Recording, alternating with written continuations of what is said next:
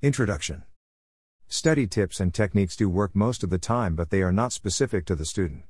But there are some general do's and don'ts when it comes to studying which I have come across which helped me stay organized and productive. There are some common mistakes which we are all aware of but still chose to do anyway because of various reasons. The important point is that as it takes a lot of time to build a habit, it also takes a lot of time to break a habit. So, whenever you make any decision, try to think about it long term rather than short term. 5 Common mistakes most students make.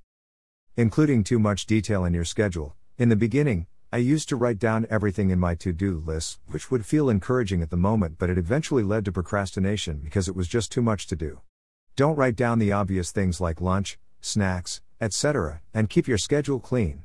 Reduce the resistance to study, i.e., keep your books or laptop near your study table so you can pick them up whenever you want.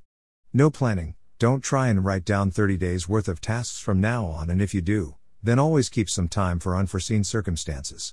Before you sleep, write down the things you want to pursue tomorrow and keep the list short and handy. Use a digital planner if you want to keep things neat. You should know what you will be studying in advance to avoid turning pages and figuring out what is important. Every morning, just open your schedule and start. Not pushing through the resistance, whenever you feel like not studying, sit on your study table and push through the resistance for at least 15 minutes. Doing so will place you in rhythm and it will reduce your procrastination.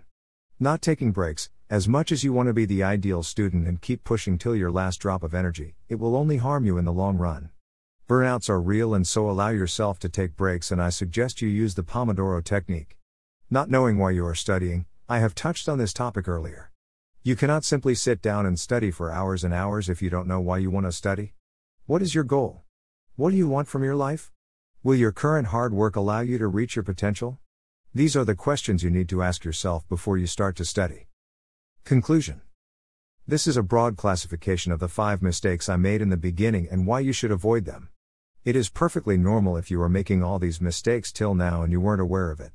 As I said before, there are no fixed rules for everyone, and so keep trying till you find what works for you because productivity is a part of the journey, not the destination.